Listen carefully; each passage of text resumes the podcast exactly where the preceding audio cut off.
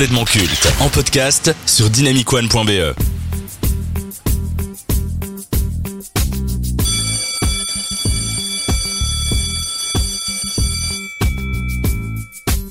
Nous sommes de retour pour la suite de Complètement Criminal Smooth, émission spéciale sur la carrière et l'œuvre de Michael Jackson. Et maintenant, je pense qu'il est grand temps de faire son conseil de classe. On a parlé de son album le plus phare, d'un long métrage qui a pu révolutionner ou non la façon de promouvoir ses disques.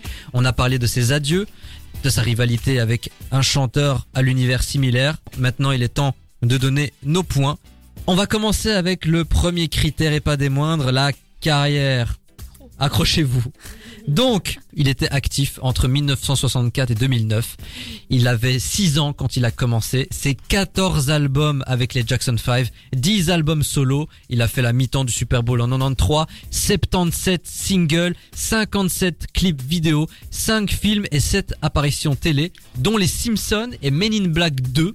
C'est 142 récompenses et attention le ratio pour 183 nominations, ce qui fait un pourcentage de 76% où il est sorti victorieux, 26 American Music Awards, 40 Billboard Music Awards et 13 Grammy. Il a son étoile sur le Walk of Fame et il a vendu entre 500 et 750 millions de disques dans le monde, ce qui fait de Michael Jackson, avec les Beatles et Elvis Presley, le plus gros vendeur de disques dans l'histoire de la musique. C'est trop pour Donc pour la, la carrière, combien donnez-vous? Allez, vas-y, Mathis. Si ça, c'est pas une masterclass quand même. Ouah, ça, tu l'as pas dit depuis le début de ça faisait l'émission. longtemps, ça faisait longtemps. Mais un 10, un 10, évidemment. Jemima, Un bon 10 hein. Emmanuel. Un 100 sur 10 là, il explose bah, le, le évidemment. score en fait. Le contraire m'aurait étonné. Le second critère, le style, la personnalité, le talent Michael Jackson. Qu'est-ce que tu veux dire d'autre qu'un 10 Que tu vois son style, son talent, etc. Enfin, y a pas d'autre réponse. Il est vraiment unique. 10. 10. 10. Ouais, bah pareil, hein, 10 sur 10, je pense que ce conseil de classe va être très rapide. Maintenant, l'influence de Michael Jackson. Alors, il a beau être mort, mais il a encore des comptes officiels sur les réseaux sociaux. Sur Ouais. X, c'est 2,3 millions de followers. Sur Insta, c'est 8,5 millions d'abonnés. Sur Facebook, c'est 70 millions d'utilisateurs qui le suivent. Et évidemment, il y a tous les prix qu'il a remportés, les millions de disques qu'il a vendus, l'influence qu'il a eu sur les nouvelles générations. 10 encore. Oui, c'est un 10. C'est une folie. 10. Quel impact il a eu, selon vous, sur les nouvelles générations? À quel point c'est devenu une référence quand on parle des Beyoncé, The Weeknd, euh, Usher, euh, Chris Brown Comment est-ce que le style Michael Jackson a été répercuté sur tous ces talents-là, pour vous? Et tu vas apprendre à performer, tu regardes un concert de Michael quoi. Ouais. Même au niveau de la danse, enfin on parlait de Chris Brown euh, plus tôt. Chris Brown, clairement il le disait lui-même, une de ses inspirations c'était Michael quoi. Enfin ouais, au niveau, au niveau de la danse, du show, de... Enfin ce, ce truc à l'américaine où on, on en fait beaucoup quoi. C'est très paradoxal parce que quand on connaît sa vie, c'était quelqu'un de très anxieux, de très stressé, de traumatisé. Et pourtant sur scène c'était un autre homme. Après ça Mm. s'est répercuté sur sa santé. Je rappelle quand même qu'il est passé de black à white. C'est une maladie qui s'appelle le vitiligo. Donc euh, c'est sa peau qui s'est transformée. Elle est devenue de plus en plus blanche. Ça a été une réaction de toute la pression qu'il a subie. On va en revenir sur le débat, mais il a dû subir les moqueries, les parodies, l'acharnement de la presse, ses parents, tous ces scandales autour de sa famille, ses enfants, ses mariages. Et malgré tout cela, quand il était sur scène, c'était un autre homme. Je pense qu'en termes de gestion de pression, c'est quelque chose. C'est vraiment quelque chose. Et enfin, le ressenti personnel. Eh bien, là, je vais mettre la note de 7 sur 10. Parce que bon, je le respecte pour sa carrière, etc. Mais c'est pas.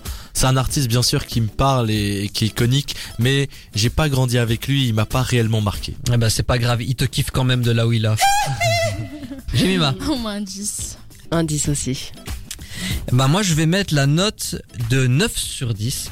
C'est quelqu'un que j'ai beaucoup écouté quand j'étais jeune, mais c'est vrai que à l'époque, j'en entendais beaucoup de mal. Moi je suis né en 95, je l'ai connu à peu près en 2003-2004, j'ai commencé à écouter beaucoup de ses sons, mais pour beaucoup de choses négatives. Il y a eu l'épisode de South Park où il était en mode incognito, il s'appelait Michael Jefferson. Il y a eu le clip de Eminem où il se foutait de la gueule de Michael Jackson où il perdait son nez, ses cheveux, euh, les chirurgies esthétiques, tout ça. Puis il y a eu les guignols de l'info qui l'ont massacré, où il le faisait vraiment passer pour un pédophile. Et moi j'avais vraiment une image euh, vraiment assez négative de Michael Jackson parce que je rigolais beaucoup sur ça et je continue de le faire parce que voilà il faut rire de tout. Mais avec le temps je me suis rendu compte que c'est un nom qu'il fallait respecter, qui avait apporté beaucoup à la musique. Et effectivement je trouve que il n'a pas mérité tout ce qu'il a eu. Je sais pas si vous partagez ce point de vue par rapport à tout le côté néfaste qu'il y a eu autour de Michael Jackson et de la presse. Emmanuel. Euh, je pense que en fait, on a ce besoin toujours de créer des potins et des drames là où parfois il n'y en a pas. Et en fait, je pense que c'était quelqu'un qui, psychologiquement, avec l'enfance qu'il a eue, n'était peut-être pas forcément la personne la plus stable du monde.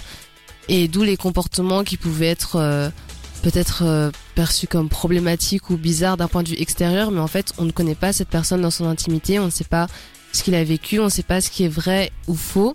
Et je pense qu'il y a un peu, euh, oui, enfin juste les, les humains aiment le, le drame, enfin le drama, et donc c'est facile de s'attaquer à une personne aussi connue et de commencer à dire plein de choses. Maintenant, le vrai du faux. Est-ce On va en revenir sur le débat dans quelques minutes. Michael Jackson, il a marqué les esprits, on va s'en rappeler pendant des décennies et des décennies encore, il est culte. Mais en revanche, le statut de plus grand artiste dans l'histoire, est-ce que c'est à vie? Est-ce qu'il va garder ce statut pour toujours? Ou encore une fois, c'est les goûts et les couleurs Moi, je pense que c'est les goûts et les couleurs, mais c'est aussi en fonction de ce qui va arriver. On n'est pas, Mhm. ça se trouve, dans 30 ans, il y a un nouveau spécimen qui va arriver et qui va tout défoncer. Ouais, mais On depuis en est ses pas débuts, sûr. il a ce statut de King of Pop, Ouais. il a ce statut de C'est plus ça. grand artiste de tous les Jusqu'à temps. présent. Il est mort, ça fait 15 ans, on continue Mhm. de lui donner ce crédit. On attend la personne en fait.